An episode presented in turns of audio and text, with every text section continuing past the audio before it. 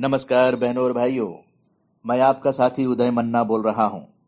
और बड़ी खुशी हो रही है कि साल 2020 के आगमन और न्यूज़ 360 टीवी के इस कार्यक्रम को पेश करते हुए। साथियों, जैसा कि आप जानते हैं कि बॉलीवुड के पॉपुलर हिंदी गानों से इतर लोकगीतों की महक और उसकी सौंधी खुशबू संगीत में एक अलग ही मुकाम रखती हैं। लोक गायकी की ठेठ आवाज़ हर किसी को अपने प्रांत, अपने गाँव और अपने पिंड से लेकर जाती है। नए हिंदी गानों और रिमिक्स के दौर में संगीत का चलन थोड़ा बदला तो है, लेकिन आज भी लोक गायकी का कमाल और उसका जादू कम नहीं हुआ है। विवाह, विरह, विदाई और छठ जैसे मौकों पर हम इनकी तरफ़ लौटते हैं। लेकिन इसके पीछे कारण यह है कि इस बदलते दौर में भी कई गायिकाओं ने लोक गायकी को अब तक बचाए रखा है। हम बात कर रहे हैं देश की ऐसी ही पाँच लोकप्रिय लोक गायिकाओं की जिन्होंने अपनी आवाज़ और अंदाज से इसकी खुशबू अब तक समेट रखी है। बात सबसे पहले शारदा सिन्हा की। द्वार के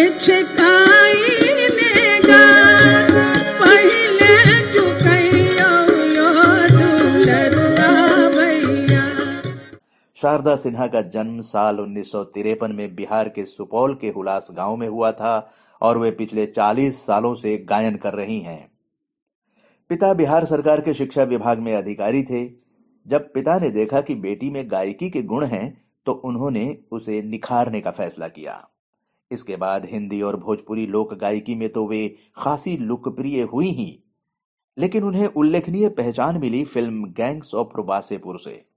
इस फ़िल्म में इंदौर की संगीतकार स्नेहा खालविलकर ने उनसे तार बिजली के पतले हमारे पिया गवाया था। तार बिजली से, तार बिजली से, तार बिजली से पतले हमारे पिया, तार बिजली से पतले हमारे पिया, और सासू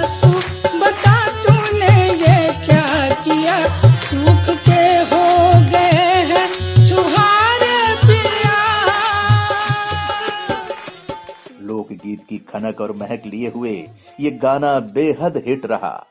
शारदा सिन्हा को भारत सरकार की ओर से संगीत नाटक अकादमी, पद्मश्री, बिहार कोकिला सम्मान दिया गया है। वे मैथिली, भोजपुरी और मगही गीत गाती हैं। दूसरा नाम है मालिनी अवस्थी का। चैत के महीने में गाई जाने वाली चैती हो या कजरी, बुंदेली, अवधि और भोजपुरी गीत मालिनी अवस्थी की आवाज़ में हर लोक गीत शोभा देता है। काहे करे लोग मान गोरी सावन में? काहे करे लोग मान गोरी सावन में? काहे करे लोग मालिनी ने लोक गीतों को बेहद हद तक प्रसिद्धि दिलाई है। उत्तर प्रदेश के आंचलिक गीतों के साथ ही वे ठुमरी और कजरी भी गाती हैं। मालिनी 11 फरवरी 1967 में उत्तर प्रदेश के कन्नौज में पैदा हुई थीं। उन्होंने पाँच साल की उम्र से गाना शुरू कर दिया था। इसके बाद वे भातखंडे संगीत संस्थान से प्रशिक्षण लेकर निकली तो देश में लोक गीत की आवाज़ बन गई। वे बनारस घराने की पद्म विभूषण, विदुषी गिरजा देवी, पौराणिक हिंदुस्तानी शास्त्रीय गायिका की शिष्या हैं।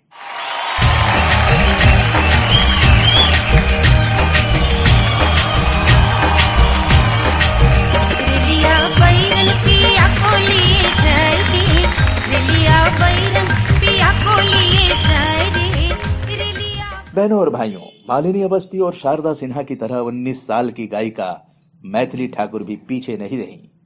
मैथिली ठाकुर तब चर्चा में आई थी जब उन्होंने TV reality show rising star में भाग लिया था। इस प्रतियोगिता में वे पहली फाइनलिस्ट थीं।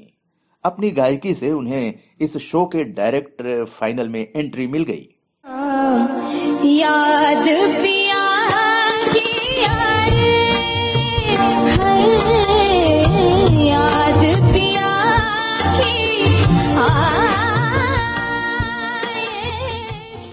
लेकिन सबसे ज़्यादा वे हाल ही में फेसबुक और ट्विटर वीडियो में नज़र आई, जहाँ वे अपने भाइयों के साथ लोकगीत, भजन और कव्वाली गाती नज़र आती हैं। मैथिली ने अपने हुनर से सबको हैरान कर दिया है। अब वे पूरे भारत में शो कर रही हैं। फेसबुक और यूट्यूब पर उनके लाखों प्रशंसक हैं। वे लोक गायकी में एक तेज़ी से उभरता नाम है।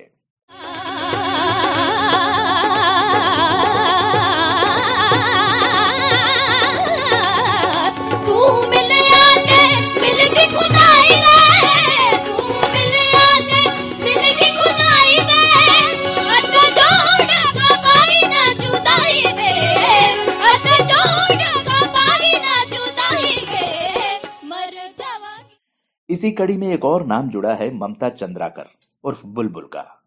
ममता चंद्राकर छत्तीसगढ़ की लोकप्रिय लोक गायिका हैं और उन्हें पद्मश्री से सम्मानित भी किया जा चुका है। उन्हें छत्तीसगढ़ की नाइटेंगल यानी बुलबुल कहा जाता है। इंद्रकला संगीत विश्वविद्यालय से संगीत में पोस्ट ग्रेजुएट ममता का जन्म 3 दिसंबर उन्नीस को हुआ था। वे छत्तीसगढ़ी लोक गीतों के साथ ही विवाह गीत, गोरा गोरी गीत व भजन आदि गाती हैं। छत्तीसगढ़ समेत विदेश के कई हिस्सों में उनका नाम काफ़ी लोकप्रिय है। वही सीरीज़ वही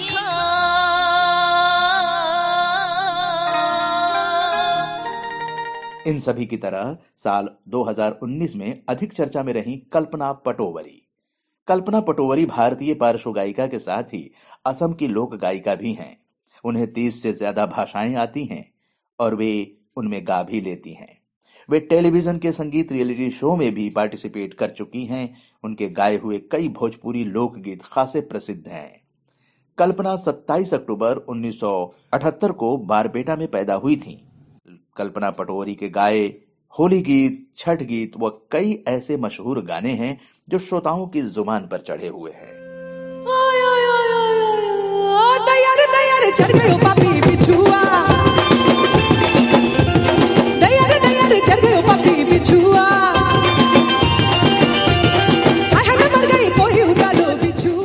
हम अपने श्रोताओं के लिए अगले कार्यक्रम में जल्द हाजिर होंगे। तब तक के लिए उदय मन्ना को इजाज़त दीजिए। नमस्कार।